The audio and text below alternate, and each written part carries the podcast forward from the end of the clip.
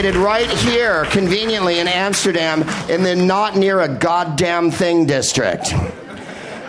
It's a good 10 minute cab ride toward civilization from this place. There's also an Eastern European Cold War gate that swings open if you drive in in a taxi or a car here, where they allow you into the hotel. I had to show my papers when I came in tonight. Uh, there's a guy in a white UN helmet. It's quite a situation here.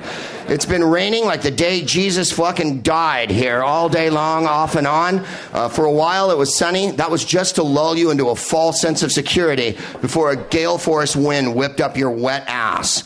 Uh, we went to the museum today. Well, we didn't go to a museum. One of the great pleasures of Amsterdam, aside from the fact that marijuana is sold adult style in regular stores and you don't need to show a medicinal card or any type of identification whatsoever, all you have to do is show up without a baseball hat to assure everyone that you're not a douchebag and that you're not in charge of the douchebag patrol for the rest of Europe or that you're not on some wild bachelor party full of Irish guys who've never been high before but can drink all the alcohol on the earth and then take two hits of a hash laced tobacco joint and end up drinking out of the fucking Herengracht and trying to hump a bike at a fucking stand for like half an hour, mistaking it because of the red light for another area.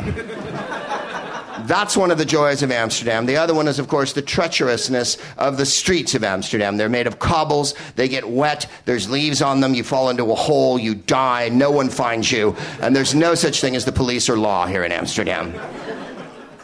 They find your body years later and they put it in the Rijksmuseum and they coat it in gold and they make people stand in an interminable queue to see it. Interminable queue. They make people there's a line so big that time has no meaning anymore and bends back on itself in a Mobius like infinite strip of, intermin- of uh, unfathomable Borman. Of John Borman, of anyone named Borman, of Frank Borman, former Apollo astronaut who visited the moon, and this show is dedicated to him. For no reason, tonight. But the other pleasure of Amsterdam is, of course, uh, that the weather is so changeable, uh, that people here are uh, so calm on the exterior, so genial and collegial. Uh, everyone speaks English, which is most helpful because no one outside of Dutchland speaks Dutch. And uh, I don't even know of anyone learning it. Even in Indonesia, they're like, mm even in Suriname and Aruba, they're like, could we really? Could we just talk and, you know? Uh, I'm joking, of course, but please take it personally. That's exactly what I expected. because here comes my next observation. Aside from the fact here that everyone is eight feet tall, which I've said before, last year when I was in the uh, Schiphol airport, I uh, was in the uh, men's urinal, uh, as, as one does. I wasn't in there for any untoward reason. I was actually just performing ablutions that everyone is required to perform. And I do mean required because eventually it becomes imperative. Um, I wasn't in there like skulking around with my hands in my pockets, whistling fucking Mamma Mia. and everyone who walked in, hey fellas, how's it going? And they're like, cool it. Uh, I, and I couldn't help but notice that the urinals were extraordinarily tall. Like I had to stand on my tiptoe. I'm just under six feet, which is something I hate to reveal. Uh, a lot of people are like, "You're taller than you seem on TV, and you're older and fatter." Uh, and I'm like, "Well, if you came from the planet Hutt like I did, you'd understand that it runs in our genetics." Thank you. Hutt is the planet where Jabba came from. I'll be explaining every goddamn reference I make here tonight to the country of Hollandaise. So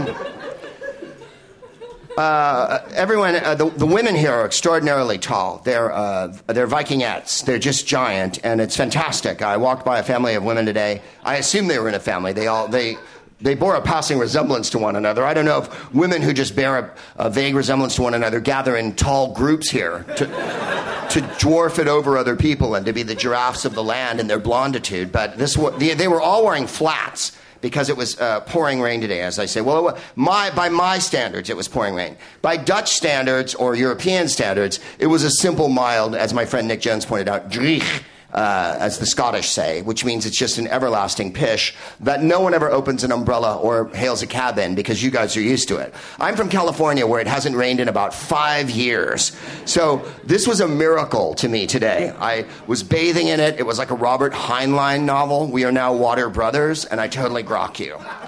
You can Google that on the way home, everyone else. If you're listening in a blanket fort right now, you already know what I'm fucking talking about.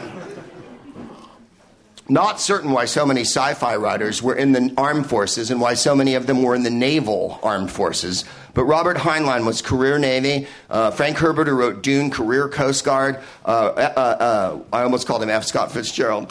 L. Ron Hubbard. Uh, you know, L. Ron Hubbard's greatest novel, The Great Gatsby, takes place in a volcano sometime in the future where Xenons or Xanthu or whoever it is. In any case, I don't want to go and spoil the whole plot for you, but if you see it, uh, you'll know it's good, except for the Baz Luhrmann version. If there's one thing that F. Scott Fitzgerald required to be more salient, more trenchant, more cogent, and more perceptive about the human condition, particularly that of rich people in relation to the rest of the world, was a Jay Z soundtrack. That was the one element missing from literature uh, that I think was finally provided by the Baz Luhrmann film. Uh, the joy of Amsterdam, as I said, is the, the tall groups of people wandering about, but also uh, uh, uh, we went out to the museum today, and uh, we didn't actually go in the museum. And I've been coming to Amsterdam for years, and I've, I've gone to several museums. I went to the Rembrandt House and uh, the Rembrandt and the Van. Is there any Dutch people here? Is, are, is there a Dutch person near the stage? No. Not any? Wow, where did the Dutch people go? Oh, there's one. I'm going to see if I can take my cord out to you. Uh, if I could just describe the scene to the people listening in podcast land right now, uh, we're in a room full of red lights um, because you really can't get enough of that area of Amsterdam. Uh, I'm behind a glass wall, and if you pay a dollar, I'll show you my pussy. That's what's going on here tonight, ladies and gentlemen. My mangina is on view for the simple payment, well, let's call it a euro. That's only 78 cents. That's the kind of figure I'm willing to do it for. I'm now walking off of the stage, which is a, a, a not that big. Uh, I would say it's a slice of Taebo with caraway seed. Uh, moving toward the Gouda area here, where, by the way, someone left this piano in the dryer too long. that piano's fucking small. Am I right or am I right? Listen to this. Fucking Schroeder couldn't play this piano. Schroeder was the piano player in the Peanuts cartoon. Peanuts is a, a cartoon that hasn't appeared uh, for quite some time because the author of it died about a decade ago, but they do, they do run it. Where's our Dutch person? There you are. We spoke earlier. Um, I was at the Van Gogh Museum. You're Dutch. How would you pronounce Van Gogh? Van Gogh. That is fantastic. Could we have that one more time for all the listeners around the world? Because there's people listening, uh, I assure you, in Colombia and whatnot. I, they send me emails, and uh, uh, everyone in the world says Van Gogh. You know why? We don't have the temerity. We don't have the fucking cojones to pronounce it the way it's fucking pronounced, which is the way Dutch people pronounce it. Do you mind saying it again, my darling? Van Gogh. No, I'm all right. Thank you. Bless you. Um, it's an astounding name. Uh, and how you got Gogh out of G O G H is one of the great mysteries. How you dominated the Spice Islands and uh, how you imprisoned the people of Indonesia and how you got the sound Gogh out of G O G H are the three great mysteries of Holland. That and the fact that the Netherlands is a Dutch word that means can't win the World Cup. Now, I, oh yeah, oh no, that's how rough I play. That's how fucking rough I play. Yeah, get ready, bitch. Walk it off, Holland. Yeah, walk it off. Windmill it off. Okay? Yeah, water wheel this fucker off. No, this show is full tilt boogie every fucking second. There's no. Uh,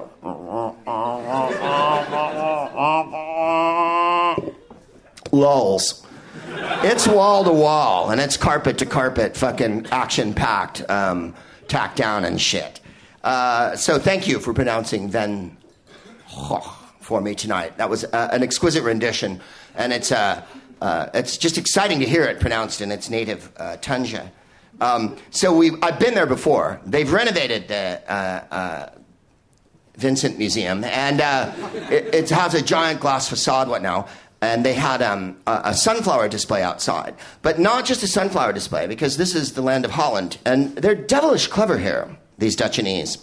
Um, First of all, they always pass from the left hand side. Secondly, um, thank you, that was for no one in the crowd. and uh, secondly, uh, uh, anyone could, uh, you know, if you were having a Van Gogh day, um, you might have irises, right? You might have uh, people eating potatoes. There might be every manner, a field of wheat with crows flying over it in an insane psychedelic sun. There's a thousand choices. Maybe just a simple pair of boots sitting in a field somewhere, and everyone can just be like, "What's that?" And it's like it's a painting. Um, but no, the Dutch went all the way. Uh, fucking. Does anyone know how to say hog in Dutch? Hag. They went whole fucking hag on this one and it was a sunflower area. And so there was zillions of sunflowers, gajillions of sunflowers. What does Marlon Brando say? Uh, have, they, have they been on the, the river, um, the Ohio River? There's a place where there's the gardenia plantation where you would have thought. So when we were walking around today, I was like, there's a place in Amsterdam where there's a sunflower area where you would feel that heaven was on earth in the form of damp sunflowers. We're walking through because you don't just ease up on a field of sunflowers here in Dutchess. You fucking, it's a maze. It's a labyrinth. It was a, a curly queue. There was no way to find your way out. I was attacked and sexually violated by half man, half bull, one way through. I had to lay a string down, thank you. Theseus had to get me out. Uh, I've got many adventures to come with the men of the Argos. Uh, we're going to be sailing around the Mediterranean. Uh, we've got to get uh, Jason back home. Uh, Medea is uh, fucking up the place back in the Peloponnese. And uh, heaven knows what Telemachus is getting up to. Shit is out of control, is all I'm saying. So it was a maze of sunflowers. And at every juncture, or at every corner, at every turn, at every, at every left hand move, there was a sign, uh, because evidently there's a website for the Van Museum. And the sign said things like, uh, was Vincent van Gogh good at, like, did he like fish? There were these really, evidently, people had weighed in on the internet. And my favorite one was Did he have a sense of humor? there was a sign that said, Did Vincent van Gogh have a sense of humor? And underneath it in English, did, that was the Dutch part. And then underneath it in English, Did Vincent van Gogh have a sense of humor? and I thought, Fuck yeah, he did. Life of the mental ward. Uh, thank you. Everyone went quiet and shut. Are you making fun of the mentally ill? Greg, you need to know something. That's against Dutch law. You could be imprisoned right now and forced to roll a wheel of Gouda around a fucking track for the rest of your life while wearing dreadful orange hats. You don't know the punishment that could be meted out for making fun of the mentally ill. Uh, I, I, I, think that Vincent van Gogh was a lovely human being. I don't know that a sense of humor was his most captivating quality.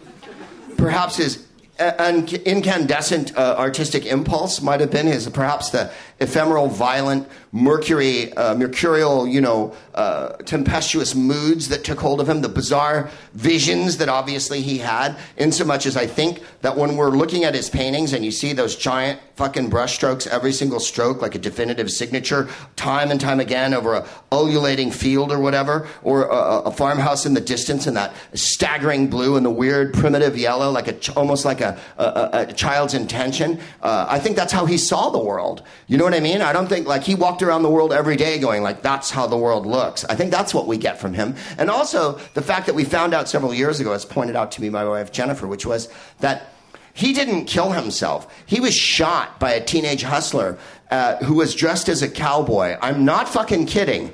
This was revealed several years ago, and he didn't squeal on the guy. He just died because he didn't want to rat out this teenage hustler dude that he was hanging out with who was dressed like a cowboy and accidentally fucking put a slug in him. And it makes his death even better and more romantic. Although, if you've ever seen the Kirk Douglas movie Lust for Life, which, by the way, doesn't have the theme song by Iggy Pop, but if you play the Iggy Pop theme song at the beginning of it, like Pink Floyd during The Wizard of Oz, you'll trip out so hard. And by the end, you actually give birth to a piglet. It's an astounding experience. In the movie Lust for Life, Kirk Douglas plays Vincent van Gogh. The gayest, most violently Catholic, sensitive human that ever lived is played by Spartacus. so Kirk Douglas plays it like this I've got a creative impulse, but I have no money. I'm going to move to the country until I have an artistic vision. Then he moves in with Gauguin, who's played by Anthony Quinn who's even more violently macho than fucking Kirk Douglas. And they live together as almost like heterosexual gay lovers and have these amazing fights. Anthony going, You did not buy any fruit today. I don't have time to buy fruit. I haven't a finnig left to mix my oils. It's a fucking good movie. He's not gay in it. He's not sensitive. He's kind of like what if a boxer played Vincent van Gogh? And at the end, they do this fantastic montage. John Huston directed it, who's absolutely the wrong director for the movie. It should have been Vincente Minnelli, right? It should have been a musical, and it should have been called, like, uh, Prick Up Your Ear. And Oh, judgmental Holland. Disappointing Holland. Excruciating jury like Holland. White people Holland. We dress up like black people one day. It's still funny. Fuck you. Get off our ass. And the war, that's just a memory. So, oh no, I cut both ways, like Bryan Adams. Fucking cuts like a knife and sucks like a dog. Nothing's worse than Bryan Adams. On earth, nothing's worse than Bryan Adams. I'm going to categorically state it and stand behind it. I was in a cab once in London, coming back from a gig at a comedy club called Jongleurs in Battersea or some fucking place. Um, it, it, it, there's a lot of bachelor parties. It's exactly the opposite of this atmosphere. What we've got here is a group full of unbelievable groove pilgrims who've come to a place to seek enlightenment and of course to share in the commonality that of the anima that binds us one homo sapiens to another and to find some sort of solace in each other's company while the rain pours down and we realize that the world isn't as it ought to be but it can be for an hour and a half while we watch greg sweat. So in a, a, club like Jongleurs, there'll be a bachelor party, and, and the, the, terrible expression the British have for a bachelorette party, as we call them in the United States, a hen party. Because somehow women are hens and have a little apron and shoo their chicks along and whatnot. I have no idea what the British view of women's sexuality is like, but the fact that they call them hens and birds is like, really? All birds are female? Uh, you know, bunch fucking birds, wasn't it? And what are you? Certainly not a cock. Because you're uncircumcised and ginger, and therefore ick. Holding back the years. I keep. All right, I take it back. Simply Red's as bad as Bryan Adams. There's, there's one thing that's as bad as Bryan Adams, and it's fucking Simply Red. I saw them once. Uh, so to finish this cab ride story, because I haven't forgotten where I am, and don't ever, ever question my veracity again, Hollandaise. Um, I'm coming back from Jongleur after having a very unsuccessful night at the yard. Two for three. You know, fucking error. It was just a bad night. Anyway, uh, I get in the cab, and it's a 45 hour cab ride back to my crib, right? I was living in North London at the time. And uh, uh, uh, the dude's playing a Bryan Adams live concert from Canada from like 1987. And I mean, it's like 500 songs in a row. And after a while, I just leaned forward and I was like, um, is there, uh, do you have anything else? You know, like, uh, uh, you know, a, a garbage truck sliding into an alley full of cats and fucking glass bottles, or uh, a buzzsaw going through a metal plate into a leper's arm, or uh, babies who are hungry on a boat crying. Something more pleasant, you know, than Bryan Adams. And the fucking cab driver turns to me. I'm in a British cab, so I'm on the wrong side. He turns to me and goes, Oh, you gotta fucking love Bryan Adams, don't you? Now it's like, that's not a, a rule. That's a that's a, a, a an, an, an, an infinite wish on your part, is what that is. That is that's absolute wishful thinking on your part. No, you don't have to love Bryan Adams, mate. But of course, what can I do? I was chopped in the cab with him. On the other hand, we were in Fez, Morocco. Not recently, but before. Oh. Oh. And uh, what a vacation that was. Uh, we didn't work even.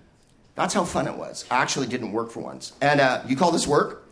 Yeah. You call this being an audience? Um, So, yeah. it's not a stand up show. Think of it that way. The pressure's off. You don't have to watch one white dude after the next get up here and be unfunny as fuck. Why is my. Okay. Uh, we were in Fez, Morocco, and uh, we were coming back from drinks, and. Uh, stop it! Stop, stop. And uh, yeah, I was talking to my phone. For those of you listening out there, making tea right now, or riding the tube, or uh, uh, beating your horse to get it to go faster up that hill, uh, a lot of people listen on horseback. Well, one person that I know of, but if she, if you're whipping your horse with the hat in the back right now to get it to go faster, uh, uh, we were in Fez, Morocco, and um, we were coming back from having drinks at this fabulous hotel uh, called uh, Palais Jamai, right up on a hill. And we were sitting outside, and it was dusk, and the Muezzin call from all the minarets. Well, they don't actually, but there's recordings of them. And, you know, it's ugh. at first there's the bizarre part, the, you know, you can't understand it at all. And then, and then it's beautiful, right? Swallows everywhere, eating bugs out of the air in full flight, going 50 miles an hour, spinning, turning, whirling, unfathomable fucking uh, irrevocable parabolas and arcs, right, being described. And uh, us sitting there uh, uh and, and uh, having drinks and whatnot, everyone smoking gently in the fucking dusk as it fell. And, and uh, it was the springtime in Fez, and the air sli- turned slightly chill. We went inside. We had dinner, right? The dinner came when it was a, a plate of carrots that were pickled and tomato relish, right? Like it was almost a sweet jam of tomato, and then uh, these brown chunks. And my wife and I were pounding them down. These chunks are amazing. They're a little chewy, but they're fucking off the hook. We say to the waiter, What are these? And he's like, That's liver and it's raw. And we're like, Mmm. I'm so glad I didn't know that before I ate all of it. And then we had a chicken tagine and a, a, a pigeon pie, a bastilla, and then a, a lamb tagine with figs, a, chicken tagine with dates and almonds, right? Just absolutely scintillating, right? And, and, and the, the, the rice piled high, just steaming, fucking falling over in these giant Moroccan uh, uh, clay uh, pots that they bring them in and whatnot. Everybody uh, dressed up in garb, a band in the corner fucking playing a dude whirling his fucking tassel around his head. Absolute magic. Get in the cab at the end of the night. And the uh, taxi driver picks us up outside the crib, right outside the hotel, and he's playing um, Purple Rain. and you're like, really? And Purple Rain's what, like 35 minutes long? I don't know how long Purple Rain is, but it fucking goes on and on and on and on, right? And I've done it on the show too many times, so I'm not going to do it tonight. But it was awesome. And uh, so we pull up in front of the hotel, and now we've heard the whole song because it took that long to come down the hill and shit. I never meant to cause you any problem. Never meant to cause you any pain. Pain. I only want one thing. I love you, love you, love. I only want to see you laughing in the purple rain. Purple rain, right? So we pull up, and a guy from our uh, riad comes out, and he's holding a lantern. It was more romantic than you could possibly imagine, and I'm fortunate beyond measure uh, to have experienced this. I only wish Jennifer had been there and not my boyfriend. And it's Morocco. You know, when in Rome, right? Nothing? Nobody? Really, Holland? Really? People looking at the floor and shit? We're having this at a coffee shop next time. I mean, right in a coffee shop. That way it'll just be weed, and then it doesn't matter how long it takes to get the jokes, really. Then, the next day, two days later. So we're in uh, Tweety, Tweety, I can't remember the last part of it. Tweety something today on the Snackens Grocht. And a very tiny coffee shop, tiny, tiny. Only room for four or five douchebags and two or three creepy older guys. and I walks up, Ver- Velasquez? Velasca? Velasca? Uno más, otra vez, por favor? Más ice, más ice. And uh, thank you, alstublieft. Uh, did a bug just fly by me? Did that bug pay? No one gets in free tonight. Did that bug buy a book? Fucking bugs. So, subsequent to the Fez story, I was telling another story. I just started it. Anybody? Thank you. We're at Tweety Zoom today. Thank you. Thank you, coffee shop. Thank you so much, my precious love. This is lots of ice. Uh, thank you very much. I appreciate it. No one's ever complained in Holland. It's like England in that respect. That's why America has the candidates that we do. Because we've all got an axe to fucking grind. And we're all empowered to complain anytime, any place. Where you will quietly take any situation on board and move along in your own life. I will take time out to whine until the end of fucking time. Oh, Ice, I miss you so.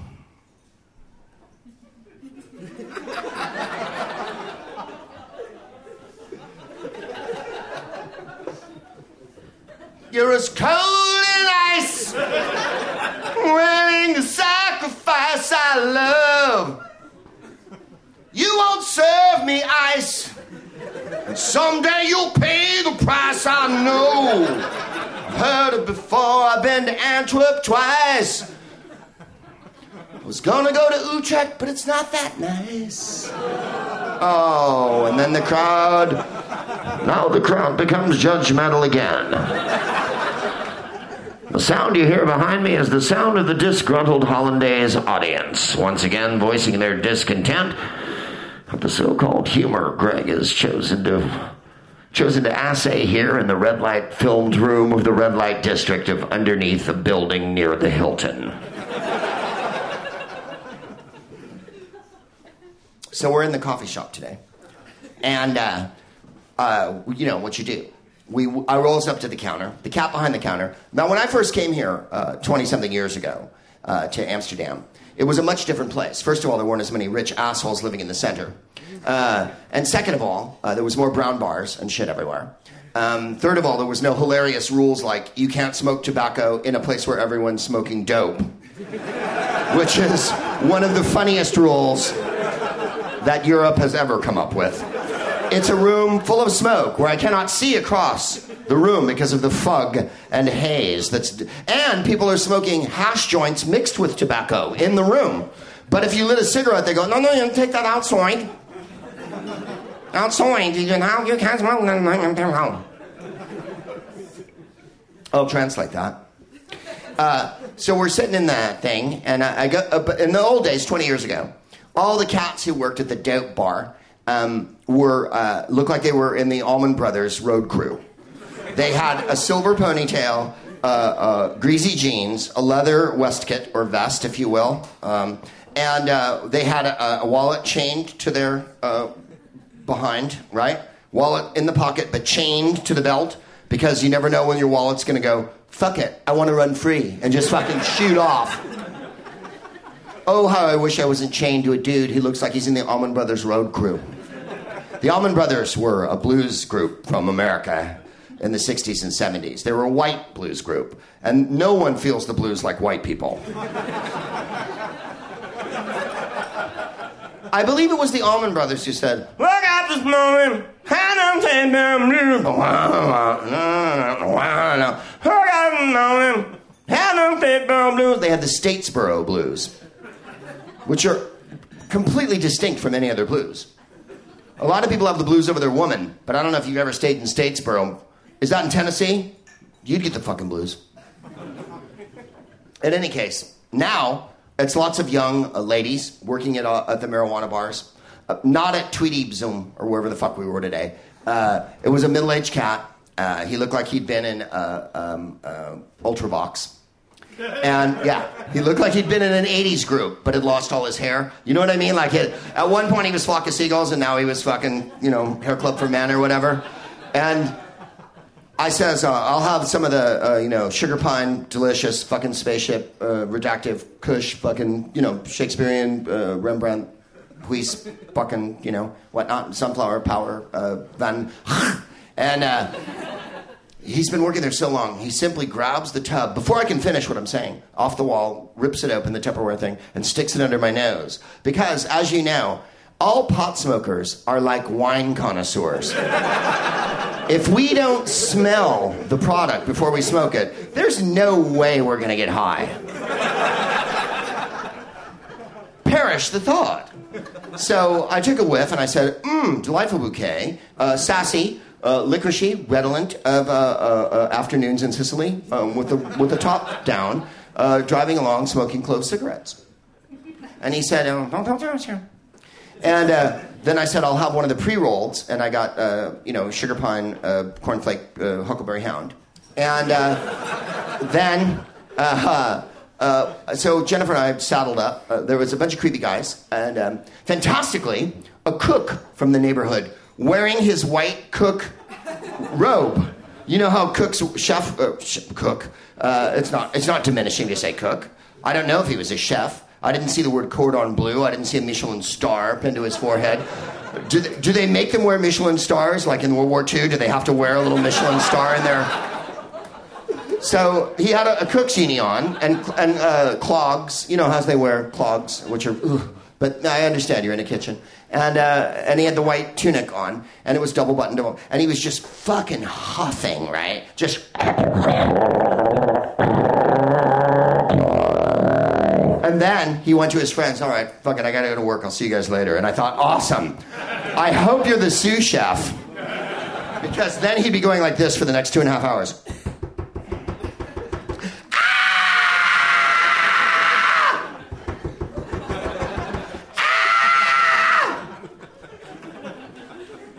Can you imagine getting that high and then holding the sharpest knife in the world in your hand and having to curl carrots or whatever bullshit people get up to here? Fennel. Dear Fennel, fucking cool it. I don't need you every meal, and I don't need you. You know when you're good? Seldom. That's when you're fucking good. Sporadically is when I need you, Fennel. Take a seat, Fennel. Take five. Take fumph. Okay? Take fucking fumph. Way too much fennel. So we pull in in Fez to the hotel, and the guy comes out, and he's wearing a hat and and little slippers, like little pink slippers with the toes curled up and shit. And he's got a, a, a lantern in his hand. And Purple Rain is still playing. The last echoing notes are reverberating off into the Medina. And we open the doors to the car, and I start to give the cab driver a tip. And the fucking guy from the hotel reaches in and goes, no, and takes it and gives it back to me and goes, get the fuck out of here to the cab driver, right? That's too much. Fucking Americans. You give a dollar to anyone. And uh, that was hilarious. So, I, uh, when stories aren't funny, afterward I'll punctuate them and characterize them uh, funnier than they are, so that the people listening can catalog them as they do uh, on memory sticks.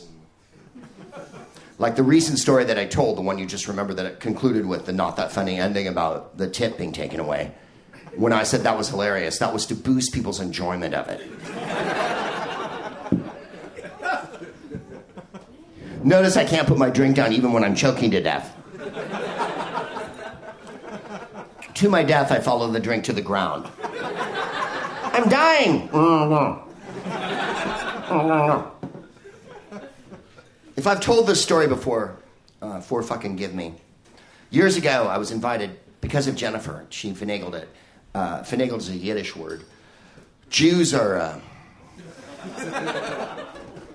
we control the world with our horns and our tails. And uh,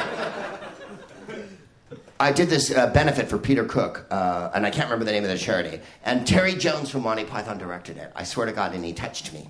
And uh, yeah, I was really excited. And he came up and he went, "Oh." He really did. Oh, hello, Tom," like that. And I was like, oh my God! If I can remember the point of this story, it really doesn't matter now. I just wanted to say that. I just wanted to fucking brag a little bit. Uh, no, Jennifer got me the gig, and um, I did stand up on the show, and uh, well, there's no cab ride at the end of it. Every story seems to have a cab ride in it here tonight. And I'm struggling after the Fez cab ride to remember an actual funnier cab ride story, but I don't think that might not happen. Or I might think it doesn't happen. It, if it don't happen, it might not happen. But I think it might not. But I'm going to try like heck to make it happen again, uh, whether it does or not. Here's something else. These glasses, when you put them on, I was given them several weeks ago, make every light in the room look like a heart. Right now, above you and all around the room, in every red light, I see a heart, sometimes three or four hearts, everywhere. If you think I'm bullshitting, I'm going to hand these glasses out. And I hope that everyone in the room tries them on by the end of the show. I don't care if you laugh at my show anymore. I don't care if it rains or freezes. I don't care if Christmas fucking comes. I just want everyone in this room to feel like we're in a coffee shop for a minute. Starting with you. Have a look. Am I right or am I right? Yeah, you're right. Fucking hearts everywhere. That's because I believe it was um, Air Supply, was it? Who said love is in the air. I took a plane ride with Air Supply once uh, from the uh, Halifax. I was in Chicago. I met them at the airport there. One of them was quite drunk at the airport. We got on a small plane to go to Halifax, and all I could think of was um, one, they must be sad because they're all out of love, and two, right? Two, if the plane crashes, the headline's going to say, Air Supply and others perish in crash. And I'm not even going to get fucking listed. On my way to Halifax, Nova Scotia, I'm not going to get listed. Other, other people who perished in the crash from Greg Proops. I'm 15th down on the list. Fucking Air Supplies first. Did they do this one? Babe, I'm leaving you. That wasn't them. Styx. Who was that? Oh, that was Styx. Babe, I love you. I met one of Styx. What? A, there's two of them. There's Dennis and the other one, and he was really nice. Um, my friend Jeff Davis, who you remember from many stories on the show, uh, met the other one, Dennis, at an actual Styx concert. And we've been singing this for years on the road. Um, there's a song by Styx called Lady. And of course, uh, when I'm on the road with uh, my festive improv group, we have much time to dwell on things. And uh, we're on the bus together. And a lot of times we'll do Styx medleys. And one of them includes this one Gravy! When you're cold, you're congealing. I pour you, whoa, whoa, over rice. So he was forced to sing that to a member of Styx. Yes, he was. And, and after he sang it to him, the guy from Styx went, I have to sing that song every night on stage.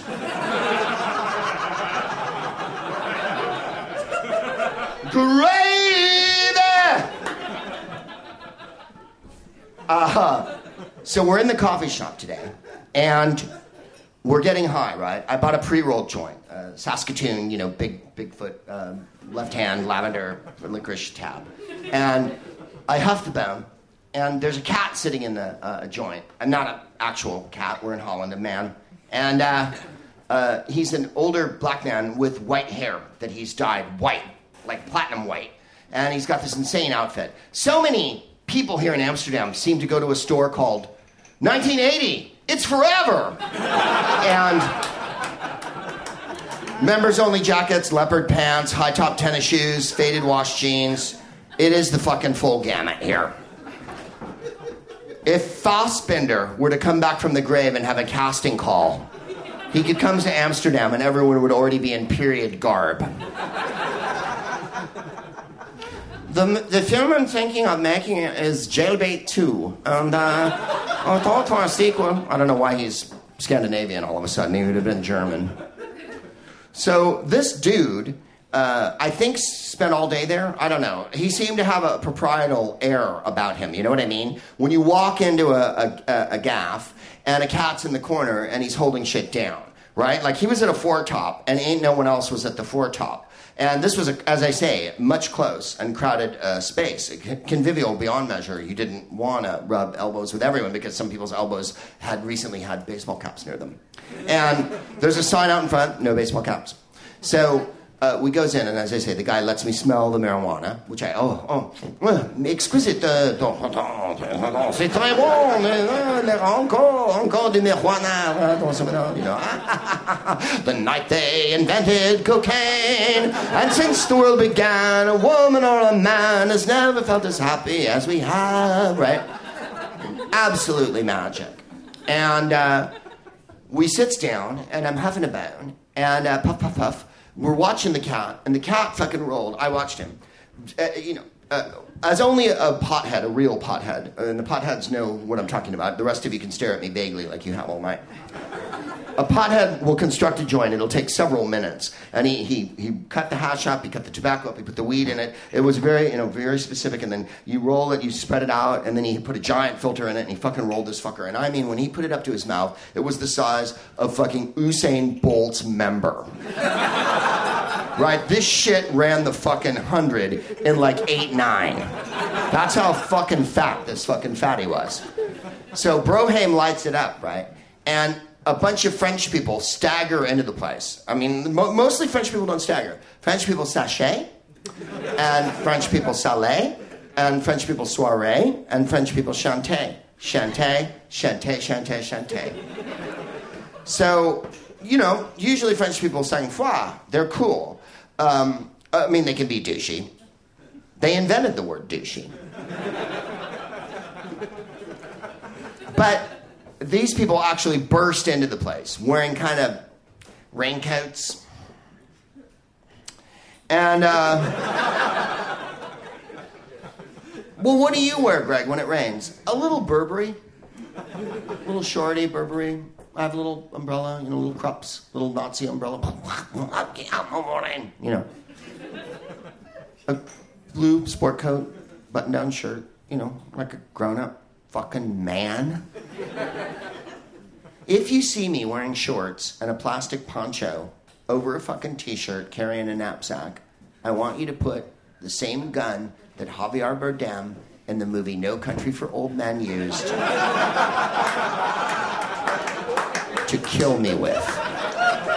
The kind of gun that cows are taken down with when they have Jakob fucking Creutzfeldt disease put it up to my temple without me looking. Go like this. Over there!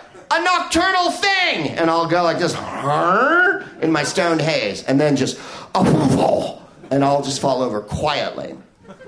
And then you'll go, I can't believe there's red laces in his tennis shoes. Those would be the last words you say over my prone, uncool, white guy, paunchy, fucking gray pubic hair body. So I'm wearing my sport coat, and uh, we're in the bar. I'm wearing my Burberry. I'm, I'm smoking my Hoon Dog.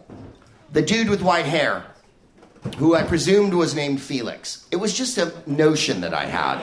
I don't think his name was Felix, which means I believe in Latin, uh, hey, good on you.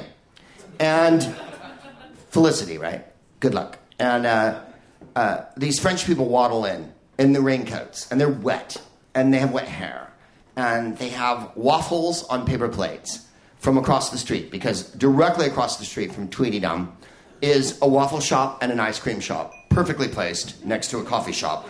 So that literally two steps, and you don't even have to have any sense of direction. You could be so high that you just go, uh, uh, uh, and then you're there. That's it. You're there. That's how close it is. You could be that big of a fucking loser. Uh, the waffle shop, the smell of waffles is just incandescent. I mean, for Dutch people and for Belgian people, the smell of waffles is like the smell of uh, a durian fruit to someone from Cambodia. It's uh, like the smell of, uh, uh, uh of gunpowder to someone from Texas. It's like, you know what I mean? It's like the smell of maple syrup to someone from Alberta. It's just like intoxicating, right? It's, a, it's a, a, an aphrodisiac. Uh, you know, like, uh, um, you know, to British people, the smell of uh, warm, warm beer and, and, and not having any feelings. You know when you shag someone and you're like, I'm, no, I'm not going to call you, I'm not even going to fucking text you, and they're like, I don't know your name, and then that's it. that kind of smell. So uh, I finish my hoon dog. The fucking people walk in with their waffles, right? These French people.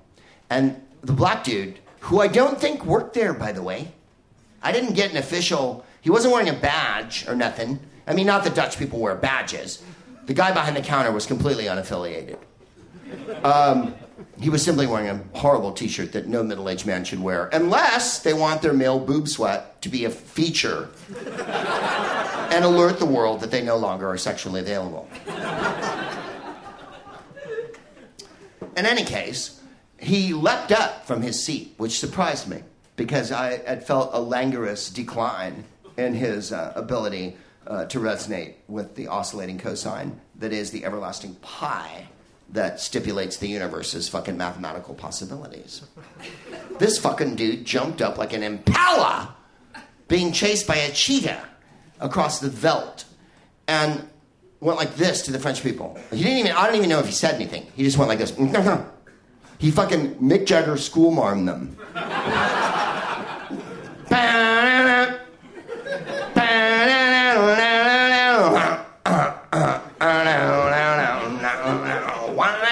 right?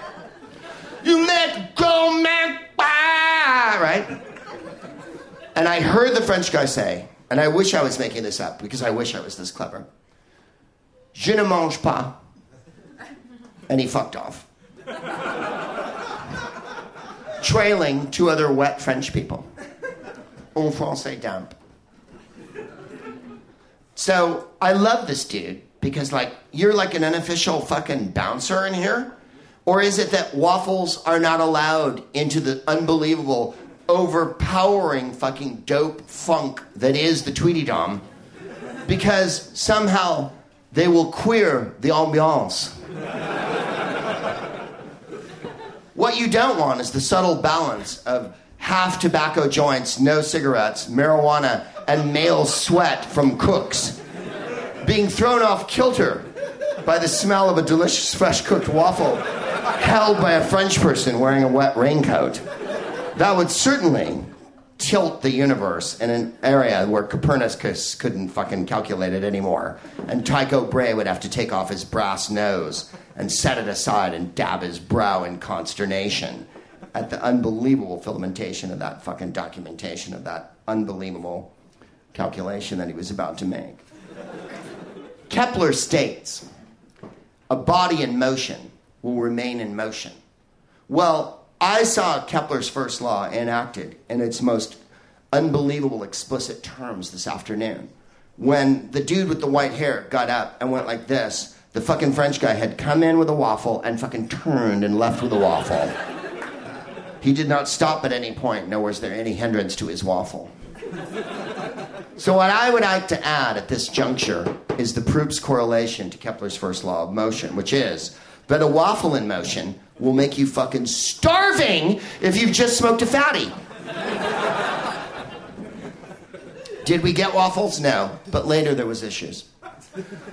We're going to start the show. And when we do, I have no idea what time we started tonight, but it really doesn't matter. Um, I believe it was Freddie Mercury who said, Nothing really matters. Anyone can see nothing, or it was Freddie. Nothing really mattered to me.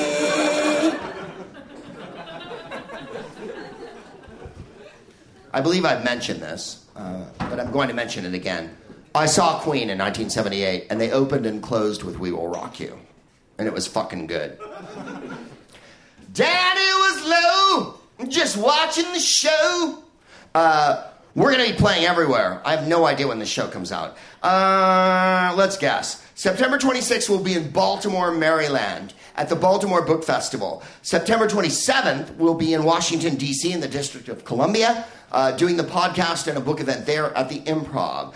On the 30th of, of, September, we'll be in the Second City, Toronto, in the John Candy Theater, and then we'll be doing a couple book events there as well if you want to buy the book. It's called The Smartest Book in the World. I know you guys already know, but I haven't mentioned it during the body of the show.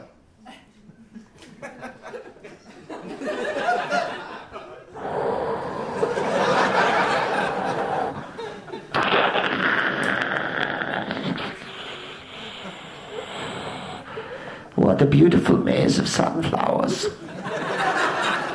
It's quite damp, the rain has fallen. There's wood chips everywhere. Yes, it's like a giant hamster run. Oh, look, there's a sign. Did Van Gogh have a sense of humor? It's not Van Gogh, it's.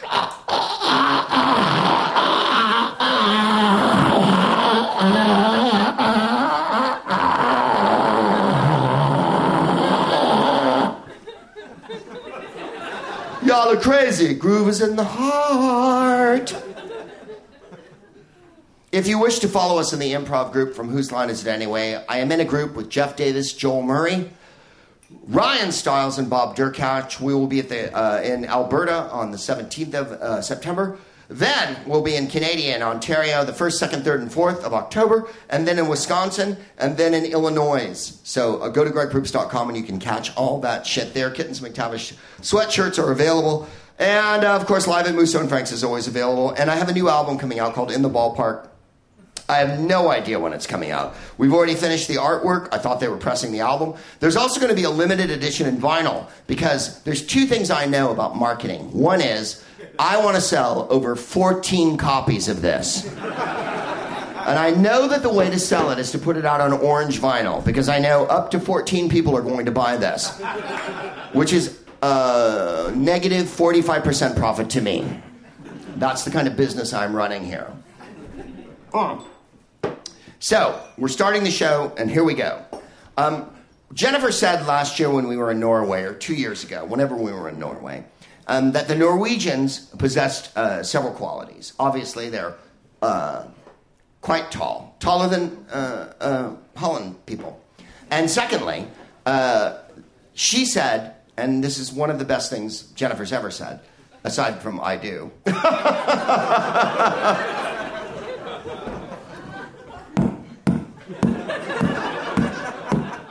oh, tiny piano. Carry on diminished keyboard. There'll be peace when you are done. She said Norwegians do leathery better than any other country in Europe. They really do. They look like, oh, you got a, a saddle bag, a baseball mitt. I'm trying to think of something commonly familiar to the people of Holland that's made of leather. Um, your prime minister's man bag. But uh, Dutch people can get a little leathery too, but it's nice. Um, here is what I was going to say about what happens here in Holland. Um, there's so many beautiful people here, and everyone's, as I say, uh, unbelievably uh, uh, uh genial and uh, open minded, which is a fantastic thing. The government, but the people, yes. But one thing Holland does better than anywhere else, particularly in the center of the city, is older skeezy dudes. I, have, I saw a dude today wearing yellow pants and had white hair and a ponytail that I wouldn't have touched with a fucking pole, no matter how many meters long it was. You know what I'm saying? And then, subsequent to him, 30 seconds later, a guy walks by in a complete jeans outfit. Jean coat. Thank you. Thank you for laughing. Am I the only one who feels this way? You have jeans, a jeans coat, a jeans shirt, a fucking white ponytail. His face looked like it had been through the Van Allen radiation belt. And he had re entered the Earth's atmosphere after being launched from the fucking shuttle. I mean, this dude looked like fucking wow, dude. And they were both within a few meters of each other. And I was like, really? At what point did you feel empowered to show up like this in public? At what point did you think, yeah, still fucking swinging some shaft, baby? Catch a dick, you'll be sitting on top of the world. Top of the world. So, we went to a tapas bar last night. You may have noticed that my friend Nick Jones is uh, videotaping tonight. Many of you saw him before. Um, Nick and I go back for a long time. Uh, we were in a, a, a diamond uh, uh heist gang together in the 70s. I used to dress as a priest, and he wore a, a Mr. Blobby outfit. We just fucking, oh yeah, it was on like Donkey fucking Kong. We're, uh, why are you shooting tonight, Greg? We're shooting a special for Granada Television. Um, uh, Tom Jones and uh, um, uh, Shirley Bassey have shot them recently. Uh, it's called uh, Great Stars from the 60s. And I'm, this is the next in the series. It's, we're shooting it here tonight. Uh, this is a live concert. Uh, we're going uh, to CGI this crowd entirely out of the show. And it's going to look like we're at Knebworth if I'd had my druthers, what are druthers? Fucking Google it later. If I'd had my druthers, I would have conducted this uh, podcast concert outside in the rain tonight. Because I believe you, as Dutch and English people, would have sat patiently through the whole thing with your hoods up and little umbrellas. You wouldn't have laughed or liked it at any point, but you would have fucking sat through the whole thing. And that's what I love about you. Americans would have been like, fuck this shit after like three minutes, right? Three minutes. I like Greg, but not that fucking much. Let's go home and watch Breaking Bad. You know what I mean? Let's go home and watch The Wire. I've got all of them on fucking, you know. Vel-? Velasquez?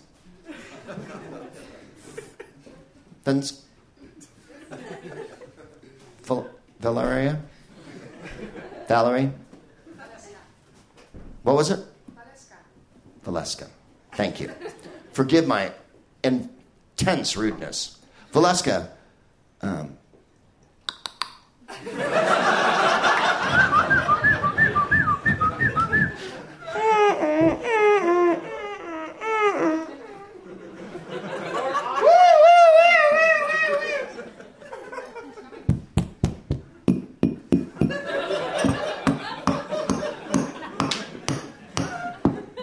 Warden! Warden! What is it, Rocco?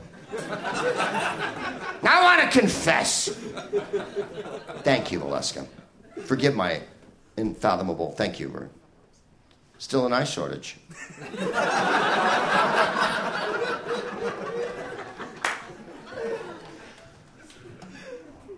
It's over there. You don't have to crouch. I can see you. Paul, Paul, we met before. Paul, we met outside. I, I can see you. You know where I met Paul? It's interesting. On the road to Damascus. His name was Saul then, and he had an epiphany. No one has ever read the Bible in this fucking room? Really? Am I the only one? Yeah. Yeah, well, as I say, I love fiction.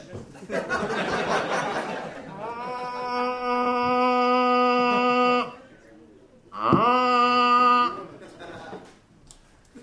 older skeezy guys are a specialty of Amsterdam. Thank you. Also, where do people get those jeans? My wife and I went to a market. Uh, I, what, what, what's the name of that neighborhood? The Peep? How do you say it? Don't fuck with me. P I J P. Pipe. G O G H. P I J P. Pipe.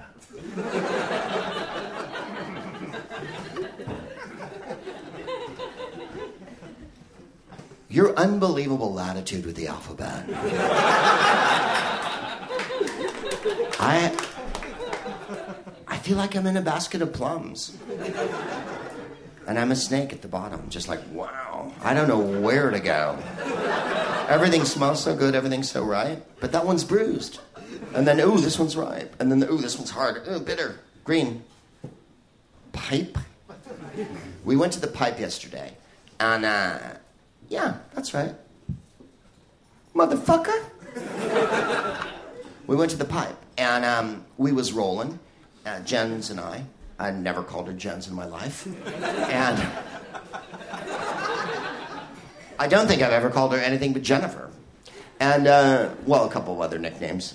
Uh, um, illustrious, uh, well, it's a long, it's, that's a long name.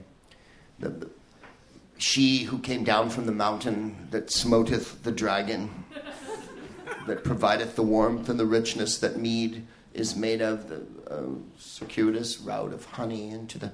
In any case, we were in the pipe yesterday, and uh, we were at the street market. And of course, people in Holland, as they do, there's only two things important to English people and Dutch people. Well, I'm making a generalization. Let me make that more specific. There's only two things important to English people um, uh, self loathing and the ability to drink outside. And what's important to Dutch people is uh, the ability to drink outside and eat chips outside. So uh, we're walking around Peep and people pipe, pipe, and people were eating chips and uh, that fried shit that you guys fucking love, and uh, and I love it too. Uh, but I saw you eating it, And, um, and, and there was, uh, I bought, this will give you an idea of the kind of high class shit you can buy in the pipe on the street market. I bought a Pablo Escobar lighter and fake wooden shoes made of foam that were pink that said Land of Tulips. Yeah, I did.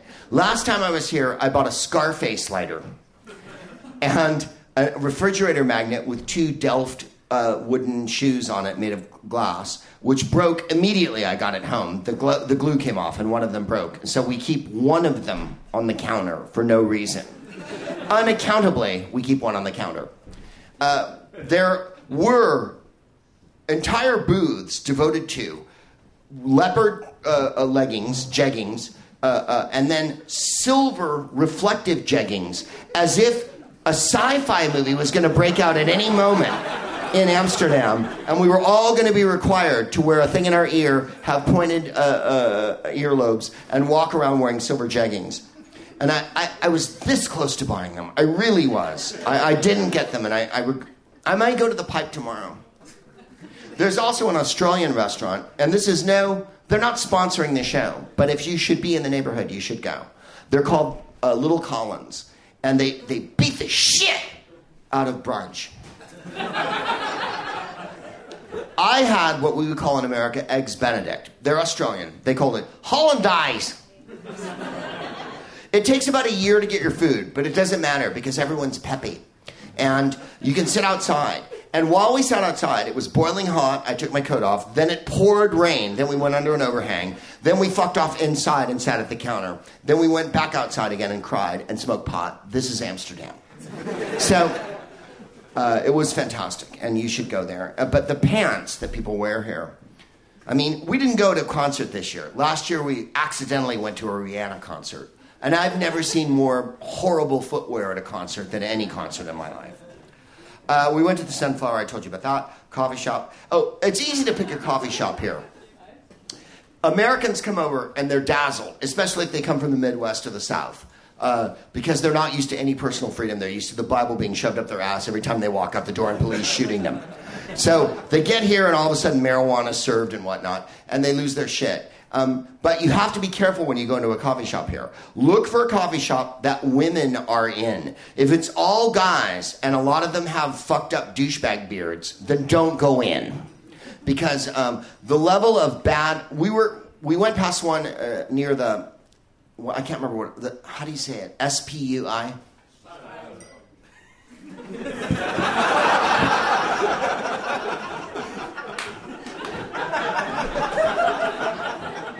Where do I begin to tell the story of how great a love can be?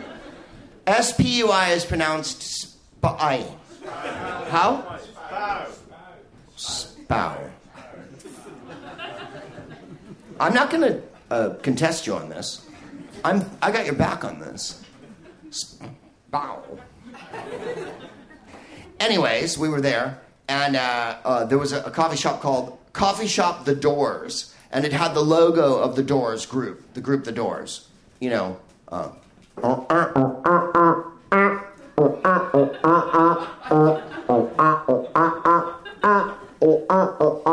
Will I hang it time through? Oh. Right? Jim Morrison. The poetry. You know what I'm talking about. Jim Morrison always sounds like a buffalo trying to clear his throat at some point, right? Ninety miles away, ninety by the day, high the moon, by the by, hey on boo, hip, hip, hip. Really? Is this rock or are we driving a wagon train across the Continental Divide? Hip, hip. You can imagine the clientele at coffee shop The Doors. We walked by it and Jennifer went, no. and we went to a place called Siberia, or as they say in uh, Holland land, uh, Sibari. And there was a delightful girl behind the counter. Très charmant. Uh, now, there's no time for the show now. What, what happened? What happened to my show? I had a show. Please be there, show. Oh, Dutch. Nope, that's not it. This might be the shortest show on record. No, it won't be, because there'll be more. Um, has anyone ever had a phone in Holland? Um, no. Thank you. Thank you for answering that. Here's the next question. We passed these uh, women wearing purple and uh, red in the Peep, and uh, there'd been a poet, uh, and uh, she'd written a, a, piece about I want to, when I reach a certain age, uh, wear inappropriate purple and red, and um, uh, they were sitting there and they were all wearing purple and red. I tweeted it yesterday and I sat down with them. And uh, it's a group of women all over the world. I, I can't get my phone to work now, so I have no way to. Oh, flag? What does flag mean? When it, your phone tells you to flag something, well, for whom am I flagging it? Am I flagging it for myself? And is that for later? Is that what you fucking 20 somethings do? You flag shit and then later go, oh, I needed to know that. Really? Because that's fucking sad. But Greg, you can't even operate your phone and find your own show that you brought tonight. Fuck you. You know what? Get your own fucking podcast, you little fucking bitches. Come to my fucking show, scrabbling for entertainment, like you're looking for a fucking. It won't work. Anyway, they were lovely, and we saw them there, and they were so fucking cool and cute. And I said, May I sit down with you and take a picture? And a passing person, not even the women that were sitting there wearing purple and red, a passing person went, you should charge him for this. And I was like, Well, who fucking voted you, Colonel Parker? And all of a sudden, you're managing the goddamn situation, and we're making Blue Hawaii, and Elvis wants more money.